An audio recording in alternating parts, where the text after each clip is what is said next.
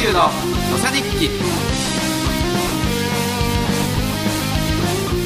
え皆さんこんにちは。え高知県議会議員の大石修です。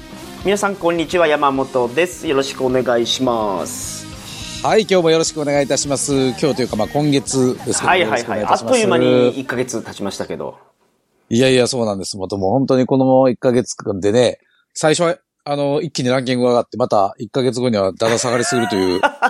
あ、ポッドキャストのランキングですね。今、久しぶりに、えー、久しぶりに見たら、ただなんか前回のね、ポッドキャスト結構、あのー、ツイッターで取り上げてもらったりとか。はいはいはいはいはい、はい。ええー、あとそのちょっと県外の方から、あの、お手紙いただいたりとか、そういうことがあって、ええー、やっぱりあの、ポッドキャストの威力っていうのは大きいなというふうに、改めて、はい、思ったところです。皆さんありがとうございます。こういう感想は本当に配信者は嬉しいので、うんうんうん、どんな意見でもいいので、いただければ。そうですね。そうですね。うん。ポッドキャストレビューも、あの、書いていただいている方もいらっしゃいますが、皆さんぜひよろしくお願いします。本当ですか？はい、ありました。はい、よろしくお願いいたします。そうですか。ありがたいです。ありがとうございます。よろしくお願いいたします。あのー、レビューでは、すくもの方から、頑張れ同期ですというメッセージをいただいてます。そうですか。えー、星5ついただいてます。同期。星5つ。ありがたい。すくもまさ同級生でしょうかね。ご存知です？あ、だ、大体わかりました。大体わかりました。おそらく、はい。はい、目星がつきましたね。ポッドキャストやってるって言ったら、ああ、なるほど、なるほど。はい。はい。皆さんぜひこちらの方にもですね、あのーはい、レビューをお書きください。紹介させていただきますので。そうですね。いやいや、ぜひぜひ。どしどしお願いいたします。よろしくお願いいたします。で、それで、えー、本日のテーマなんですけど。うん、はい。うん。まあ、あの、先月ね、海外の話をしたんで、はいはいはい、はい、えー、まあ、引き続きなんですけど、あの、先月話した時に、まあ、来月実は台湾に行くんですっていう話をして終わったと思うんですけれども、ね、あの、今、まあ、さっきそれを思い出して、山本さんからもね、うん、次の台湾の報告も楽しみにしてますみたいなことだったんで、はいうん、今日はちょっとその、高知と台湾っていうテーマで少しお話しさせていただけたらどうかなというふうに思いますが、どうでしょう、あ、お願いしたいですね。台湾はやっぱり日本にとっては、その、非常に大切な。大切、まあ、国という表現がなかなか難しいかもしれないですけど、えー、そうですね。大変重要な関係のところです、ねそうですね。そうですね。日本が震災になった時でも、すぐになんか助けを表明してくれてというような。そうですね、うんうんうん、それから東アジアの安全保障を考えてもそうですし、あるいは経済の問題を考えても非常に重要なパートナーであるのはもう間違いないですし、ね。はい、まあ、さらにあの、高知県と実はかなり深い関係がありまして、はい、そういうこともね、少し紹介したいなと思って、あの、実は、あの、私、県政巡業といって、あの、春夏秋冬、春夏秋冬場所、あるいはあの、高知市の東西南北場所ってずっと、あの、継続して、うん、いろんな会合をしてるんですけれども、はい、今度13日は、はい、えー、この台湾と高知に的を絞ってちょっとトークセッションを行う予定にしております。うん、まあ今日はちょっとその触りでもないけど、その時にちょっと話するような話も含めて、少しね、お話をいただき、させていただきたいと思いますが、えっ、ー、と、私が台湾に、えー、行ったのは、はい、えっ、ー、と、11月のですね、はい。えー、まあちょうど真ん中ぐらいだったんですけれども。はい。何泊ぐらいで行かれましたか？えー、っとですね、11月のいつから行ったのかな？えっと、14日からかな ?14 日から行って、17、えっと、火曜日に出て、金曜日のまあ夜帰ってきたと。まあこういう日程でしたね。実質3泊4日。まあ、じゃあ忙しいですね。海外出張3泊4日だと。まあそうですね。それはも初日はついてね、食事をするだけということですけど、あの、今実はさっき高知県と台湾というのが非常に関係が深いっていうお話をさせていただいたんですけれども、はい、これは実は歴史的にも、あるいはその今の現状も両方ちょっと関係がありまして、ほうほうなるほど。で、今の、今の現状から言いますと、はい、今実はあのタイガーエアーという、台湾の航空会社がありまして、はい。今、台湾高知空港、台湾の東園空港、高知空港の実は直行便を飛ばしてくれております。これはい。快挙ですね。そうなんです。いや、高知空港から国際便が飛ぶことが僕はすごい嬉しいです。いや、そうなんですね。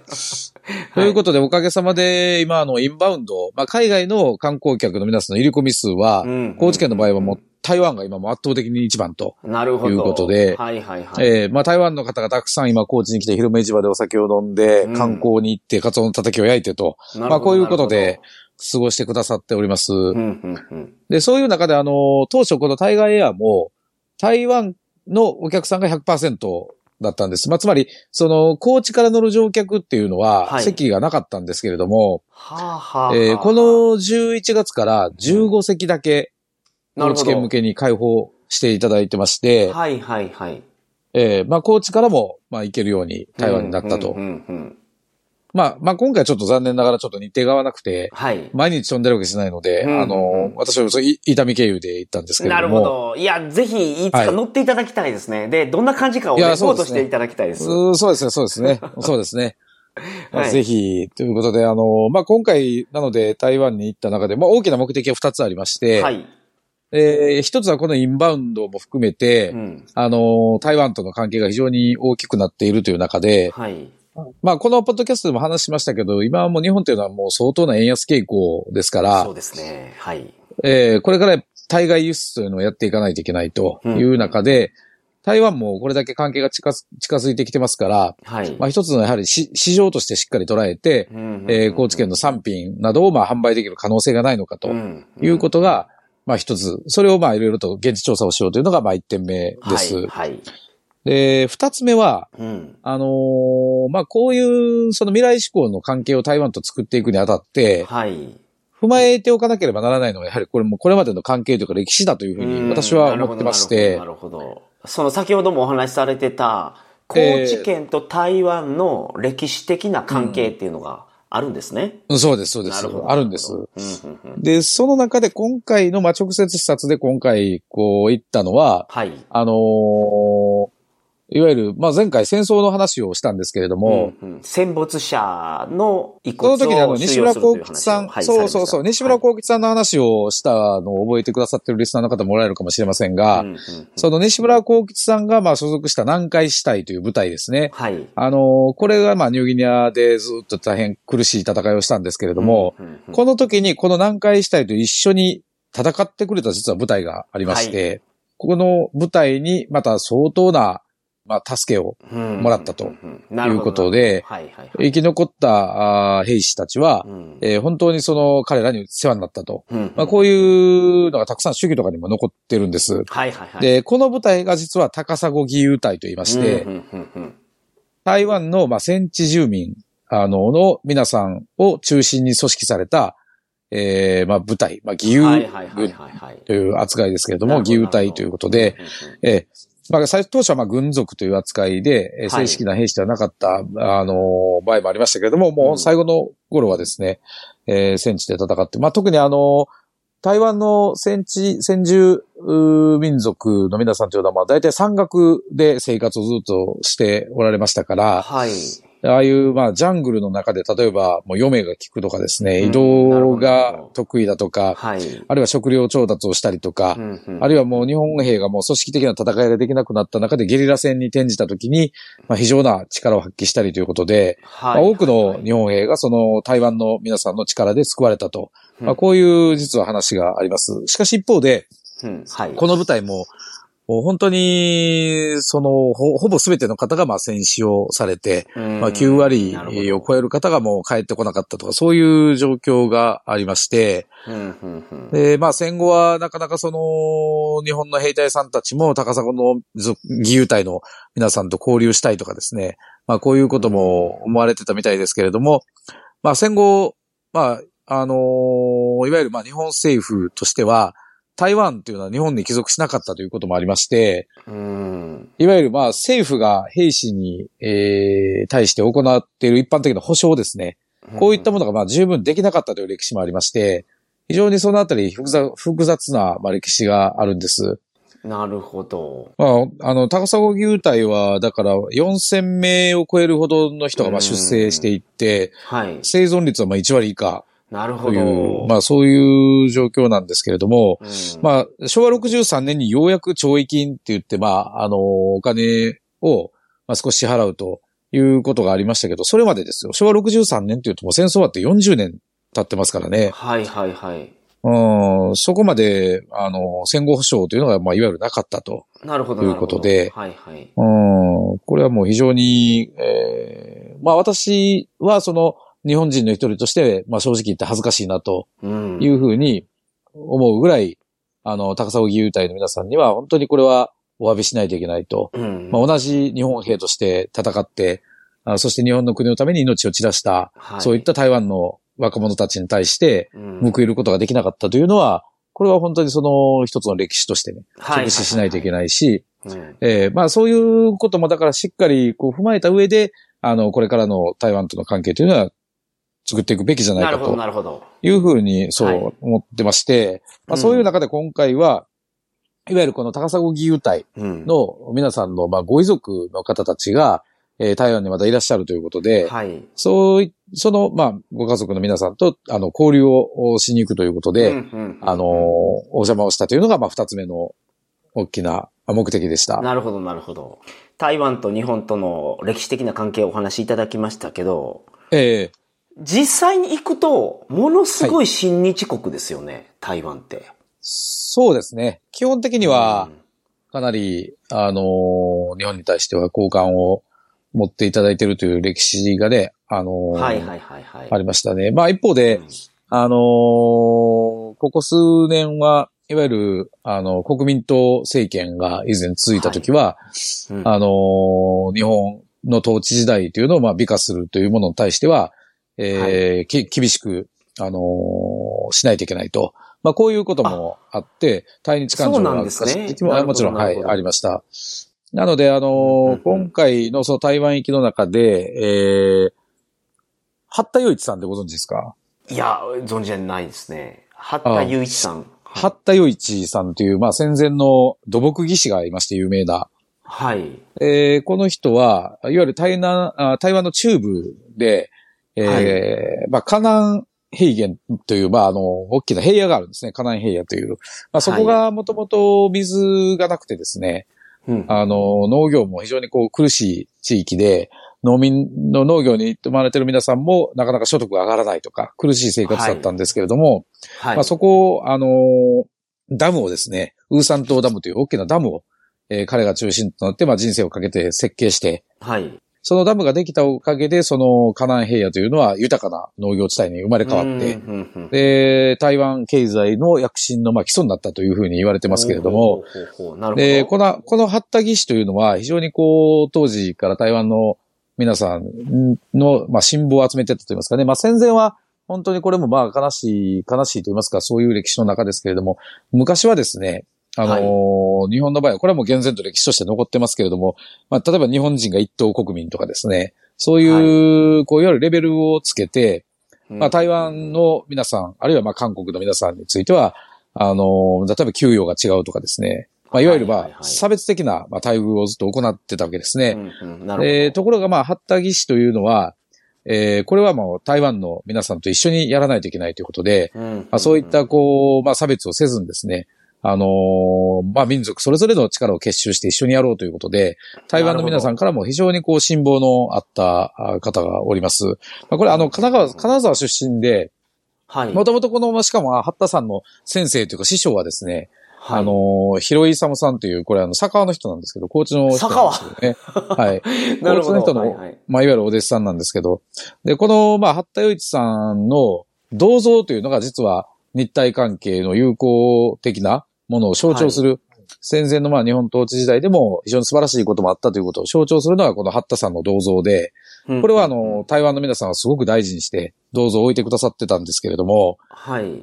まあ、日本を美化するというか、戦前の日本統治自体をまあ美化するということに対して、あの、非常に、うん、まあ厳しい対応を取ってたということがあろうかと思います。はいはいはい。台湾については、私は台湾本当に親日国だというふうに思いますし、私も台湾大好きですし、非常にこう、はい、密接なね、関係でやらないといけないっていう思いが強いんですけれども、一方でその日本側も、ん、忘れてはならないと言いますかね、踏まえておかなければならない歴史というのも、これは当然あるんですね。すべてが、はいはい、はい、あの、成功したかというと、まあ特にこの、いわゆる高砂族と言われる、うん、あの、産地先住民のね、原住民の皆さんの問題で言うと、あの、武者事件っていう事件があってですね。はいはいはい。あの、まあ、ずっとその、民族、民族と言いますかね、台湾のその高砂族の皆さん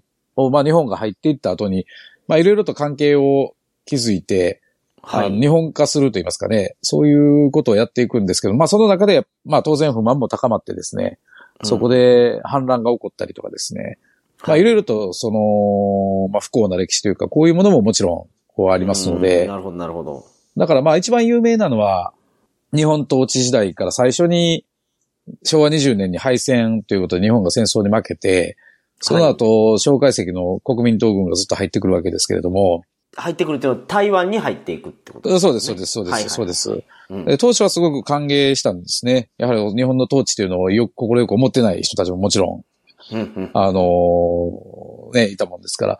まあ、ただその後、あの、その国民党の対応もなかなか厳しかったとかいうこともあって、その時のよく言われた言葉が、その犬が去って豚が来たっていう、まあこういう言葉もよくね、使われるところもあるんですけど、だからまあもちろんその、まあ統治するというのはですね、一国の一つのまあ独立した国を、国、そして民族を統治するというのは、これはなかなか、その、当時はまあ当然ね、帝国主義の時代ですし、日本の政府、えー、あるいは外交方針にも、それぞれ、えー、もちろん、あの、理由もあったと思うんですけれども、はい、あの、そこのあたりの歴史はもう、功罪含めてですね、率直に、あの、具体的なところは踏まえておかないといけないのかなというふうに、まあ、私は、その個人的には思っております。なるほど、なるほど。うん。まあ、そういう中でね、その、うん。まあ、だからすべて新日で OK っていうことでもないだろうということについてはもちろん踏まえておかないといけないと。確かに、うん、そこに甘えたらダメですよね。そうそうそうですね。それは、その、いい関係じゃなくなりますよね。健全な関係じゃなくなるので。確かに。まあ、それぞれのね、と、それぞれの立場と、まあ、それぞれの事情がね、ありますし、はいはい。ね、あるいはまあ、まあもちろんね、そのいい、いい話、さっきの八田義士の話のような、素晴らしい美談、美談についてはもちろん語り継いでいくべきだと思いますし、まあ一方で、あのー、台湾の皆さんからすると不幸な歴史だというふうに受け取られていることについても、私たちも、これは当然勉強しておかないといけないそうですね。というふうには思いますね。はい。うん、はい。まあまあちょっと前置きが長くなりましたけど、まあそういうことで高砂を、まあ、義勇隊のところに、まあ、行ってきたということですけど、あの、ちょっとその他にも実は台湾と高知県の関係に触れると、台湾と高知県というのは他にもかなり関係が深くてですね。実は台湾の政治、あるいは台湾の経済も、うん、えー、一つの、まあ、大きな近代化における源流というのは高知県と関係が深いんです。ほうほうほうほうほうほう。というのは、はい、政治で、台湾で一番最初の民主化運動というか、まあ民主主義運動というのがありまして、それを起こした人、山本さん知ってますけど、今でも出てきたことあります、このラジオに。誰だと思います？はいはいはい。お会いしたって言ってましたよね。いやいや、あの、けど、これはその、戦前の話ですよ。あれ？台湾の。李登輝さんじゃないんですか？李登輝さんが。あ、いや、違います、違います。台湾の方が選ぶ選挙で選ばれて、そうですね。李登輝さんは戦後のね、台湾の民主化を切り開いたリーダーです。し、そうそう。また、ちょっと話戻りますけどね、今名前出してくれたんであれです。私もあの、この高砂義勇隊のことに関わるきっかけが李登輝先生のね、が、高砂義勇隊の検証されてて、で、県議会の派遣で台湾に行った時に李登輝先生とお会いした時に、うん、あの、私も興味があったので、この高砂義勇隊のことを話したら、李登輝先生が、はい、あの、高知県のニューギニアに関係している高知県の若い世代の人がそういうことを言ってくれるの嬉しいと。いうことで、引き続き取り組みしてもらいたいということで、直接お話をいただいて、まあこれが一つの私のこれ、こういう問題に取り組まないといけないと思ったきっかけではあります。はいはいはいはい、えー、ただまあ、今言ってるその台湾の政治のまあ民主化運動で一番最初というのは、これは大正時代に遡るんですけれども、うん、実はまあこれが一番大きかったのは大正3年ですね。はい、はい、はい。この時に、板垣大輔。うん。うん、板垣大輔が実は台湾に渡って、うん。台湾同化会という会の設立に関わるんですね。へえ、なるほど。で、これは、その実は、あの、板垣大輔は当然、あの、ご案内の通り自由民権運動ということで、あの、国会を作ろうとかですね、あるいは、はい、あの、選挙権の問題とか、いろんな、まあ、いわゆるまあ、民主主義活動に日本で取り組んだ、あもうリーダーですけれども。そうですね。あの、ぜひ、あの、高知県に来た時にはですね、自由民権記念館がありますので、えー、いや、そうそうそう、そうですね。そちらにも遊びに来ていただければ。そうなんです、自由民権運動の歴史がですね、素晴らしい展示で、あの、発表されているので。そうなんですね。で、そういう中で、まあ、日本の台湾統治が始まって以降ですね、はい。まあ、台湾総督府という、まあ、ものが置かれて、まあ、ここが台湾の政治を司っていくんですけれども、なるほど。その、その中で実は日本の台湾統治はもちろんその、さっきお話したようにインフラをしっかり作ったりとかですね、教育制度を整えたりとかいろんなことはやったんですけれども、うん、政治的には結構な、まあ実は制限を加えてまして、はい。えー、いわゆる、まあ、あのー、言論の自由がなかったりとかですね。うんうんうん、あるいはその、日本人と台湾人の婚姻が認められ、法的に認められてなかったりとか。うん、なるほど。まあ、いわゆる、まあ、征服者と非征服者というふうな、うん、まあ、め、まあ、明確な関係があって、まあ、様々台湾人の、まあ、政治的な自由というのは制限されてたんですね。うん、なるほど。で、で、板垣は、実は、まあ、そこで台湾に渡って、はい。まあ、台湾同化会ですから、同じバケルと書きますけれども、同化政策を取ると。で、日本人と同等の権利を台湾の皆さんに与えるべきだという運動を始めるんですね。うん、なるほど。うん。で、これが非常にこう盛り上がりまして、はい。台湾でこう一大ブームになるんですね。うん。それ、板垣大輔さんがやってるのがすごいなと思いますね。いや、そうなんです。っていうのが、その、高知県にやっぱ上司下司という制度があったじゃないですか。うん、ええーで、そこで板垣さんは上司の方ですよね。だから、制度的に、身分的には上のにいた方が、体制奉還を経て、台湾に対してそういう働きかけをやってたっていうのは。うん、それは、あの、高知県に行ったから、板垣の方が非常にこう世界を見てたんだと思いますね。なので、これはその何回か前のポッドキャストであの、合図上攻防戦の時の芋の話をしたと思うんですけどはいはいはいはいはいはい、うん。だからまさにその、まあ、欧米列強の、まあ、侵略といいますかね、うん、そういうところに対抗するためには、侍だけが、あの、命をかけて政治をやるとか国を守るとか、いうことではもうとてもできないと。やはり国民、国民全体が皆で、うん、えー、国を守る。えー、こういった体制が必要だと。そのためには、あ政治についても、一人一人の国民に責任を持たすと。なるほど。いう考え方。だからこれはその板垣はその考え方をずっと貫いたわけですね。なるほど。だからこれは台湾に対しても同じだったんです。同じように、欧米のアジア進出に対抗するためには、東アジアで、台湾もそうですし、朝鮮半島もそうですね。あのー、こういった皆さんと連携しないといけないと。まあ、こういうことの表れが、日本でやっていたような、えー、まあ、いわゆる、まあ、政治の権利拡大のような政策を台湾でもやったということですね。なので、台湾のいわゆる指導者、政治的指導者と言われる人たちは、まあみんな大いに、あのー、勇気をが出てですね、運動が非常に盛り上がるんですけれども、ただまあ一方で、当時の日本政府の考え方する、方からすると、もう急、急激にそういう変化を起こしてしまうと、やはり、あの、コントロールがしづらいと。で、リスクも大きいということで、この会ができてわずか2ヶ月で、あの、大弾圧を加えてこの会を解散さすんですね。へえ、え、日本政府が大弾圧をしたってことですか？そうです、そうです、そうです。で、板垣、板垣も、あのー、よくわかってない老いぼれがね、勝手に動いて、もう最低だと。うん、まあ、それぐらいボロクソに日本の国内ではまあ言われたと。だから一部その板垣大輔はこの台湾同化会に関わったことで、晩節を怪我したとまで、まあ言われるぐらい、非常に叩かれたんですけれども、当時は、ね、当時はね、当時はね。今の価値観で言うと、そうではではないですよね。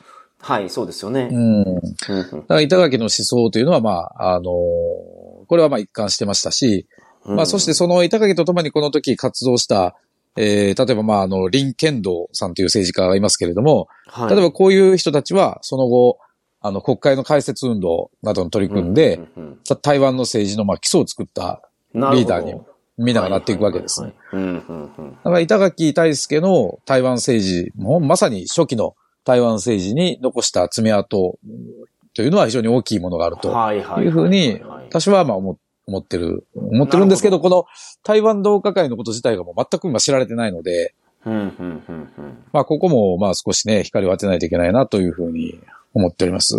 はいはいはい。はい。で、まあもう一つありまして、まあ今のは政治の話ですけれども、はい。もう一つは経済なんですね。うんうんうん。で、台湾経済を最も引っ張った会社、うん、戦前の。はい。あるんですよ、これが。ほうほうほうほう。鈴木商店と。そうなんです。鈴木商店という会社で、うん、はい。これは、まあ、いわゆる三井、三菱などの財閥から言うと、まあ、もうちょっとベンチャー的な新興企業だったんですけども、神戸の会社で、神戸で、神戸の会社で。で、これを、この会社はもう一時はもう三井三菱以上の売り上げを誇って、スウェズ、はいはい、スウェーズ運河のを通る船の、うん、あの、一割はまあなんか鈴木の船だというふうに 言われるぐらい、もう本当にせ、もう世界でもトップクラスの企業に、ビッグ企業になったんですけれども、まあ、この鈴木商店を大きくしたリーダーが、金子直吉という人で、はいはいはいはい。この人はあの、高知の仁淀川町出身の人なんですね。はいはいはいはい。なるほど。で、そしてこの金子直吉が連れてきた高知の若者が、えー、はい、鈴木商店が雇った神戸のエリートたちと、切磋琢磨しながら会社をどんどん大きくしていったという、まあこういう歴史があるんですけれども、で、この鈴木商店が大きく飛躍をしたのは台湾なんですね。はい。鈴木商店って、ええ、もともといらっしゃった神戸製鋼所となんかつながりがあるところじゃない？ですかああ、そうですね。あの、鈴木商店がいろんな事業部をやってて、で、鈴木商店は実は、その、米騒動などの後に、あまあ、いわゆる、まあ、資金繰りの問題があって、あの、倒産したんですね。はいはいはい。で、倒産はしましたけれども、各事業部はそれぞれ生き残って、鈴木商店の、うん、あのー、鉄鋼部門が神戸製鋼。あるいは鈴木商店の造船部門が IHI とかですね。えー、あるいは。なるほど。そう聞くと、すごいなっていうのが、いや、そうです、そうです。もう本当に、大企業中の大企業ですよね。はいはいはい、うん。で、ここの大企業の、まあ、成長のきっかけになったのが、完全にまあ台湾と。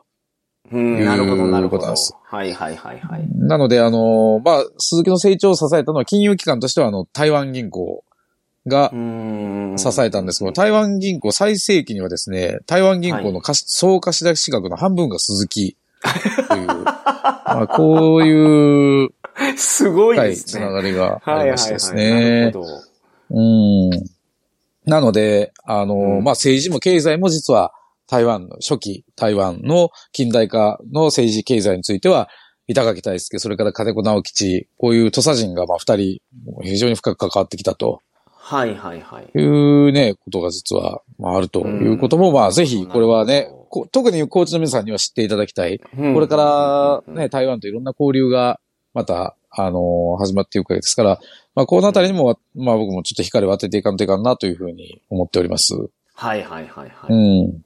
なので、まあ、いろんな交流が、これからね、出てくるにあたって、まあ、そういう意味では、あの過去のことについても、まあ、しっかり踏まえた上で、うん、未来志向で、未来を開いていくということが、まあ、非常に大事かなというふうに思います。はい。今回は、だからそういった意味で、高砂義勇隊の皆さんのところに行くのと、うんうん、あとはその、まあ、輸出という面で言うと、高知県産品をね、今、台湾でしっかり、あの、売らせてもらおうと。まあ、こういう動きもありまして、はい、台湾にもあの、高知県の事務所も今設置してですね、ほうほう高知県のために今働いてくださってる、まあ、これは業務委託してますから、あの、企業の皆さんが今、高知県の産品を台湾に売り込んでくださってるということで、で、あのー、今回の、あの、出張では台湾のツタヤですね、日本のツタヤ書店。はいうん、台湾にもツタヤが進出してまして、今、はい、あのー、結構好評で数店舗、大きな店舗が、あのー、台湾にもありますけれども、店舗はどんな感じなんです？その、まあ、いわゆる、まあ、伝え書店ですね。あそうです、そうです、そうです、そうです、そうです。本屋と、まあ、もちろんその、雑貨といいますかね、いろんなものを。はいはい。いわゆる、まあ、伝え書店ですよね。なるほど。うん。そのフードコートが併設されてるようなやつではなくて、ええいわゆる、ただ、ショッピングモールみたいなところの中に入ってますからね。ああ、なるほど、なるほど、なるほど。はい、はい。それで、そのいろんな本以外のアイテムも置いてますので、うん、うん。あの、実はその台湾ツタヤの、もともと立ち上げから行って今、あの、責任者をしてるのが、あの、僕の高中高の同級生なんですね。はいはいはい。まあ、つまり、コーチの方ですね。コーチ、そうです、そうです。中学校1年生の時に初めて喋って、最初に仲良くなった友達なんですけど。なるほど。はいはいはい。はい。で、彼、まあ、実は先週、蔡英文さんから表彰されたんですけどね。すごいじゃないですか。うん、2020今のは相当、あ、そうです、そうです、そうです。はい、そうです、そうです、そうです。確かあのー、今、2023年度台湾経済にえー、貢献した日本企業ベスト10みたいなのに入って。すごなるほど。うん。それで表彰されましたけど、まあ、あの、うん、その、まあ、橋本くんって言うんですけども、その橋本くんも、えー、高知県に非常に力を貸してくれてるので、はい。あのー、このツタヤで高知フェアをやってくれて、高知県産品の販売拡大に力を貸してくれてるということで、うん、まあ、この取り組みなども今回調査をしてきたところです。うん、なるほど、なるほど。いいですね。はいはいはい。なので、まあそういった意味では、あの、これから先、まあ、いろんな分野で、あの、うん、高知県と台湾がやっぱり繋がっていく、いける素地があるんじゃないかなということを今回改めて痛感したところです。うん、はいはいはいはい。うん、先ほど、あの、李登輝先生とお会いして高砂義勇隊の話をして、まあ、高知の人がやっぱりやってくれないといけないと、まあ、こういう話で、関わるように、ね、より深く関わるようになったという話だと思うんですけれども。はい。まあ、あの、陶器さんとお話しされてると、本当にちょっと衝撃受けましたけど。いやいやね、ありがとう。あの、5年前かな、6年前に行った時も、うん、あの、はい、長島明久さんっていう衆議院議員さんたちに連れて行っていただいて、その時はね、もっと長く1時間半ぐらい、2時間ぐらいかな。なるほど。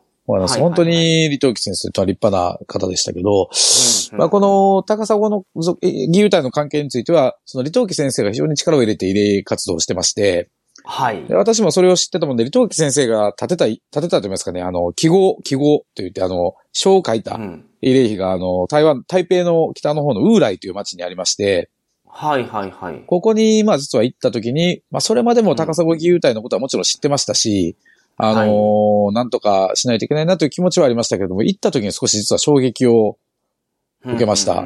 というのは、その、慰霊碑に名前が刻まれてるんですけれども、はい。まあ通常名前っていうのは一つですね。一般的には。うんうん、例えば私であれば大石州だけですよね。はい、生まれてから。うん、ところがこの高砂義勇隊の慰霊碑には三つ名前があったんです。ほうほうほうほう。だから中国名、部族名、それから、えー、いわゆる日本名ということで、まさにそういう歴史の渦に翻弄をされてきたのが高砂の皆さんだなというふうにつくづく思いまして、で、そこから調べると、まあいろいろ先ほど言った戦後保障の問題とかですね、まあさらにはちょっと驚いたのが、はい。あの、山本さん、あの、戦争が終わっても、実はその、いろんな日本兵がですね、残留日本兵としていわゆる戦地に残ってたっていう話があるんですけれども、はい。まあ一番有名な人は小野田博さんですね、ルバング島で。はい。戦い続けたというと。その後、よ、横井正一さんとかね、グアムで見つかった。はいはいはい。うん。実は、横井さんよりもまだ後に見つかった日本兵がいたんですよ。それも私なかった。中村さんっていうね、日本兵。はいはいはいはい。で、この人は確かインドネシアだったと思いますけど、モロタイ島だったかな。まあそこでずっとジャングルで生活しながら、はい。毎朝、球場に要配する、要はもうあの、皇居に向かって手を合わせてですね、日本兵として、まあずっと生き抜いた方なんですけれども、まあこの方が見つかった時、はい。もうすでに台湾は日本ではなかったんですね。ということで、そのままま台湾に返されるわけですけれども、いわゆるまあ小野田さん。その方は台湾にいらっしゃったんですか？え、グアムですか？どなたにそこにいらっしゃったんですか？日本兵としてインドネシアで終戦を迎えて、そのまま日本兵として、あのー、いわゆる残留してたわけですよね。はいはい。だから、小野田さんとか横井さんたちと、まあ、いわば同じですよね。戦争終わっても日本兵として、まあ、いわ、いわば、まあ、勤務してたわけですよね。これは戦ってるわけ,、わけですから。はい。えー、実はこの方が一番最後に見つかった日本兵なんですけれども、日本ではあまり知られてないですよね。小野田さんとか横井さんっていうのはよく知られてるけど。はい。まあ、それがなんでかというと、その中村さんは台湾人だったからなんですね。うん、なるほど。あ、そういうことですか。うん、なるほど、なるほど。で、中村さんは日本に帰りたいという希望があったけれども、結局台湾にお帰りになって、うん、はい。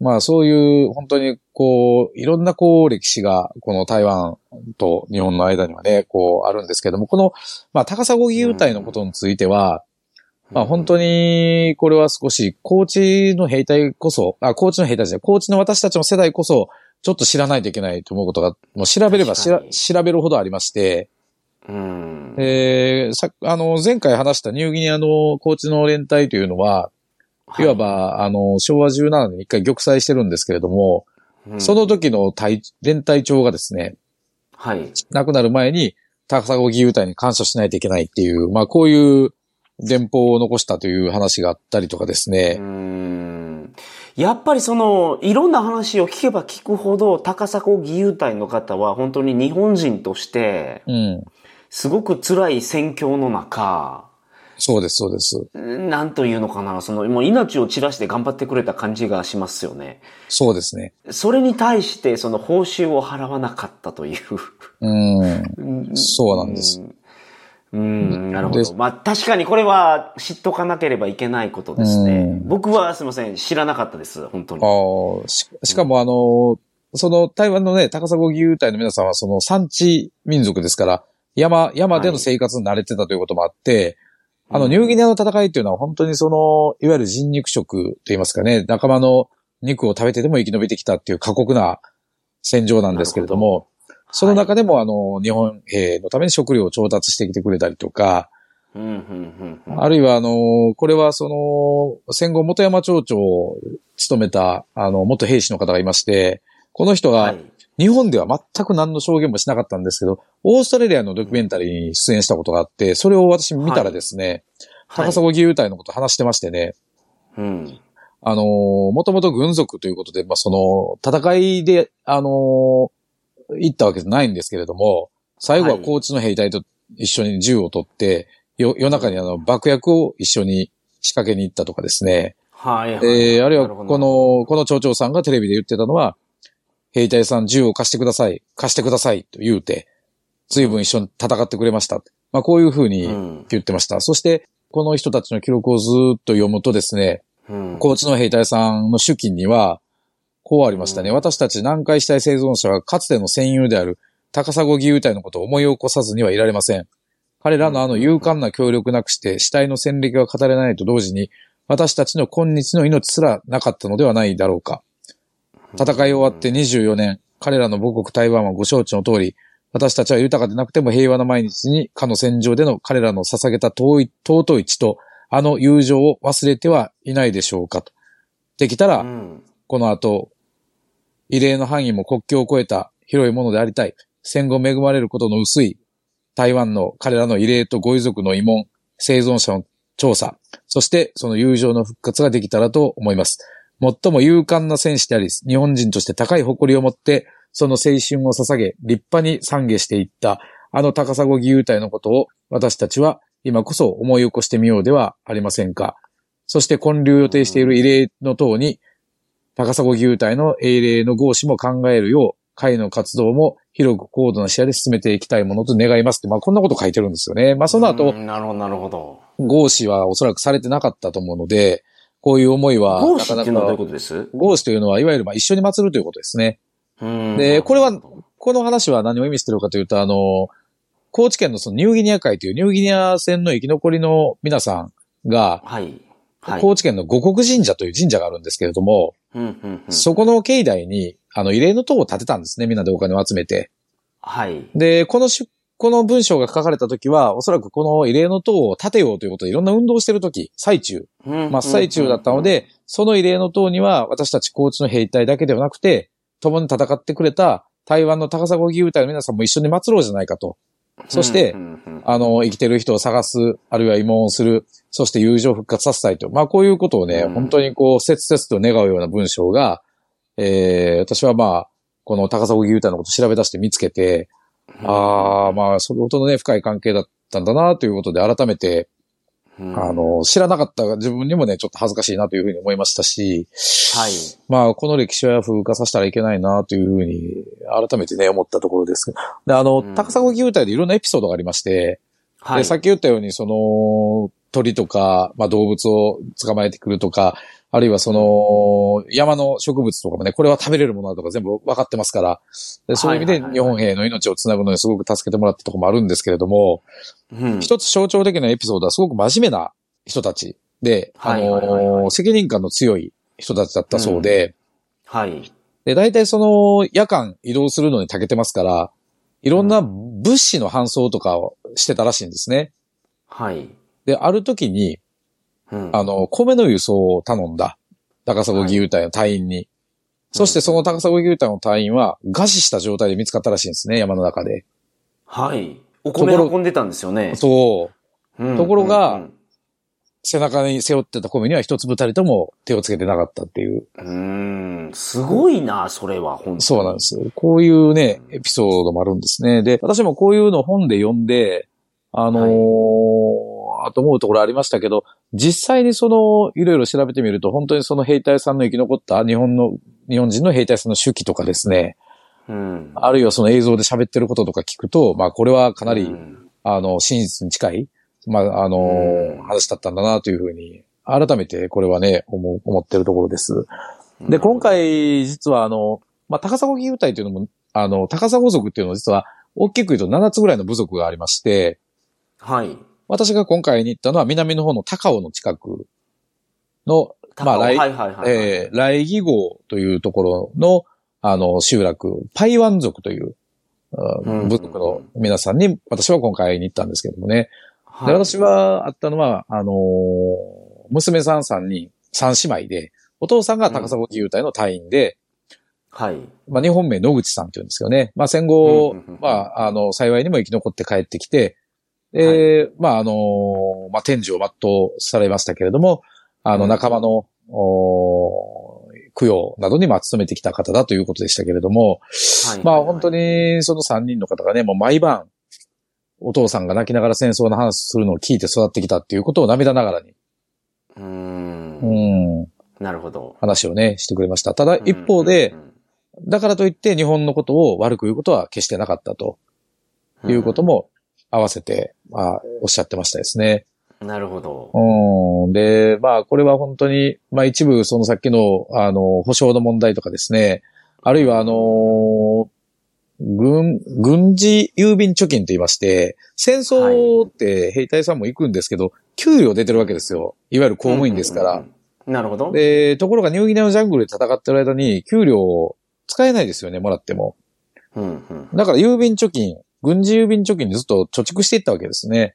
はいはいはいはい。で、これが終戦の時結構な金額でみんながそれぞれ貯金であったんですけれども、うん、この払い戻しをどうするかがずっと問題になって、で、はい、これもですね、まあ残念ながら、まあ一応これはまあ決着はしたんですけれども、はい。日本の場合はずっと経済成長して、まあ物価も上がってるわけじゃないですか。だから貨幣の価値も上がってるわけですね、ずっと。なので、はいはいはい、昭和20年、戦争が終わった当時のその貨幣価値と、20年、30年経った時って全然変わってるわけですよ。で、そこを台湾の皆さんは、その当時の物価のレート、成長も含めて、合わせて妥当な金額でもらいたいという交渉をしたんですけれども、まあ、それの大体約20分の1ぐらいの金額で妥結したとかですね。まあ、こういうこともありまして、そうか、まあ、インフレがすごい進んだのか。一部。そうか。通貨の価値がちょっと変わってしまって。まあ、まあ、まあ、経済成長してますからね、ずっと。はい。なるほど、なるほど。高度成長で。まあ、だからそういう意味で、本当にその真摯なね、対応を台湾の皆さんに対して、あの、してこなかったという一面は、まあ、いろんな理由があったんですよ。これは、その、私たちは忘れてはならないんじゃないかなというふうに、うん、まあ今回も改めてね、思ったところですけどね。そうですね。それはそうですね、本当に。うん、日本のために命がけで戦ってらした方ですもんね。うん、そうです、そうです。これも志願ですからね、高砂義勇隊は。うん。うんそしてまあ、ね、だから日本側の兵隊さんもそれよくわかってるからいろんな手記を書き残してるということですから、まあこれは、まあもうね、戦争終わってもう約80年になりますから、いろんなことが風化はしていくんでしょうけど、はい、あのー、まあ、残していくべきは残していかないといけないし、まあこういった関係をね、ね私たち高知県も、まあ忘れずに、あの、繋いでいくというのは、まあ大事かなということで。うん、うん、うん、うん。確かにその、シュウさんのおっしゃる通り、ええその過去のことをちゃんとお互いに知っておく。で、これをやっぱり共有することで、昔からすごく、すごく強い結びつきがあったんだなっていうのをお互い感じれると思うんですよね。はいはいはいはいはい。で、やっぱ未来の良い友好関係につなげたいですよね。やっぱり。そうなんです、そうなんです。なので、あのー、前回の議会で、あの、私、剣士の編纂って言って、あのー、高知県が公式な歴史書を今作り出したんですね。はいはいはいはい。で、そこで、あの、海外の資料も調査すべきだっていうので、まあ、あのー、議論して、それをやらないといけないですねって話に一旦なってるっていうことも報告したと思うんですけれども、はいはい。まあそういう中にこの台湾の関係のこともやっぱり入れ込んでいけるような何かできないかというのを、まあこれからまた模索していきたいなというふうに思っております。で、しかもあの、ちょっとこれはごめんなさい、今、覚えですけど、あの、アンパンが始まるじゃないですか。アンパンです？アンパン。知ってます？アンパン。いや、アンパンは知ってますけど。朝の連ドラ、連ドラ。柳瀬隆なんですよ。柳瀬隆さん。ええー、そうなんですか？そうそうそうそう。山さんだいぶ遅れてますね。いや、それちょっと日本にいないんで。そうそう。ランマンが終わって、高知県やっ、アンパンのに、また次アンパンで柳瀬隆なんですよ。すごいじゃないですか。いや、柳瀬隆先生こそ、やっぱり紹介しないといけないですよ。そうなんですよ。で、柳瀬隆先生の話が今度またドラマになるんですけれども、で、高知県、高知県はだから今もう、ランマンからアンパンでめっちゃ盛り上がってるんですけど。そうなんですね。そう素晴らしい。柳瀬先生が、あの、アンパンマンを作ったのも戦争体験なんですよね。うん、で、それにはね、実はあの、台湾のバシー海峡っていう海峡があって、ここはもう輸送船の墓場って言って、もうそこでもう本当に、たくさんの方がもう沈んでお亡くなりになってるんですね。で、矢田先生もこの実はバシー海峡などと関わりがあって、はい。で、まあ今度のこのアンパンマンでも繋がってるので、まあこういうちょっといろんなことをね、多角的にちょっとやっぱりやっていかないといけないなということを、まあ改めて今日はお話しさせていただいて、もうだいぶ時間がね、ちょっと来ましたんで、最後の方に行きたいと思いますけど、ちょっとまあ最後柔らかい話で、あのまあそういう歴史的なことをね、ずっと繋いでやってきたんですけど、台湾、今回行って改めてなんかいいなと思ったことがいくつかありまして、はいはいはい。一つはまず、うん、もう明らかに飯がうまいです。わかります。はい。もう食事が。あの、中国僕いろんな都市行きましたけど、はい、えー、台湾が美味しいですね。いや、美味しいんですね。もちろんだからその中国料理も美味しいし、台湾料理も美味しいし、あと、その、高知県人だったらわかると思うんですけど、台湾夜市が立ってるんですよね、ずっと。はいはいはいはい、はい、夜市とそれから朝市。だから朝飯も屋台で食える、うん、晩飯も屋台で食えるっていう。うん、まあ、この、なんて言うんでしょうね、お披露目市場がもうそこら中にあるみたいな。なるほど。そうですね。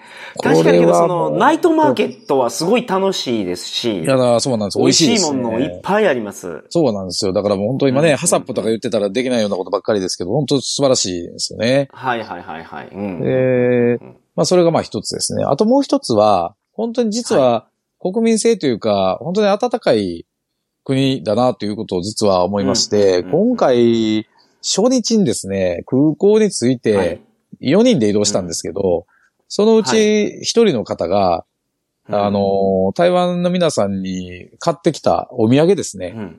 これ忘れてきたんですよ。空港に。空港のね、電車の中に。えー、園空港から、あのー、台北に来る電車の中で忘れてきたんですよね。はいはいはい。なるほど。でも、しかもまあ1時間ぐらいたまあ30分ぐらい経って気づいたのかな。それで、はい、もうこれダメだろうっていうことで、もう諦めますっていうことだったんですけど、まあ私ちょっとダメ元で、駅に行って、うん、まあこうこうこうだけどって言ったら、その駅の若い女性の駅員さんがすごく親切な方で、うん、ですごく丁寧に対応してくれて、で、遺失物届もとにかく出しましょうっていうことで、ほうほうほうで、ダメ元で出したんですよ。で、うん、ただまあ、その、大体出てくるまでに、もし出てくるとしても一週間ぐらいかかるかもしれないっていうから、もう、それ帰ってるじゃないですか。なので、その、台湾の住んでる友達の電話番号を書かせてもらって、うんうん、それで、その日別れたら、なんと次の日連絡がありました。見つかりましたと。なるほど。うん、綺麗にしっかり返していただきましたですね。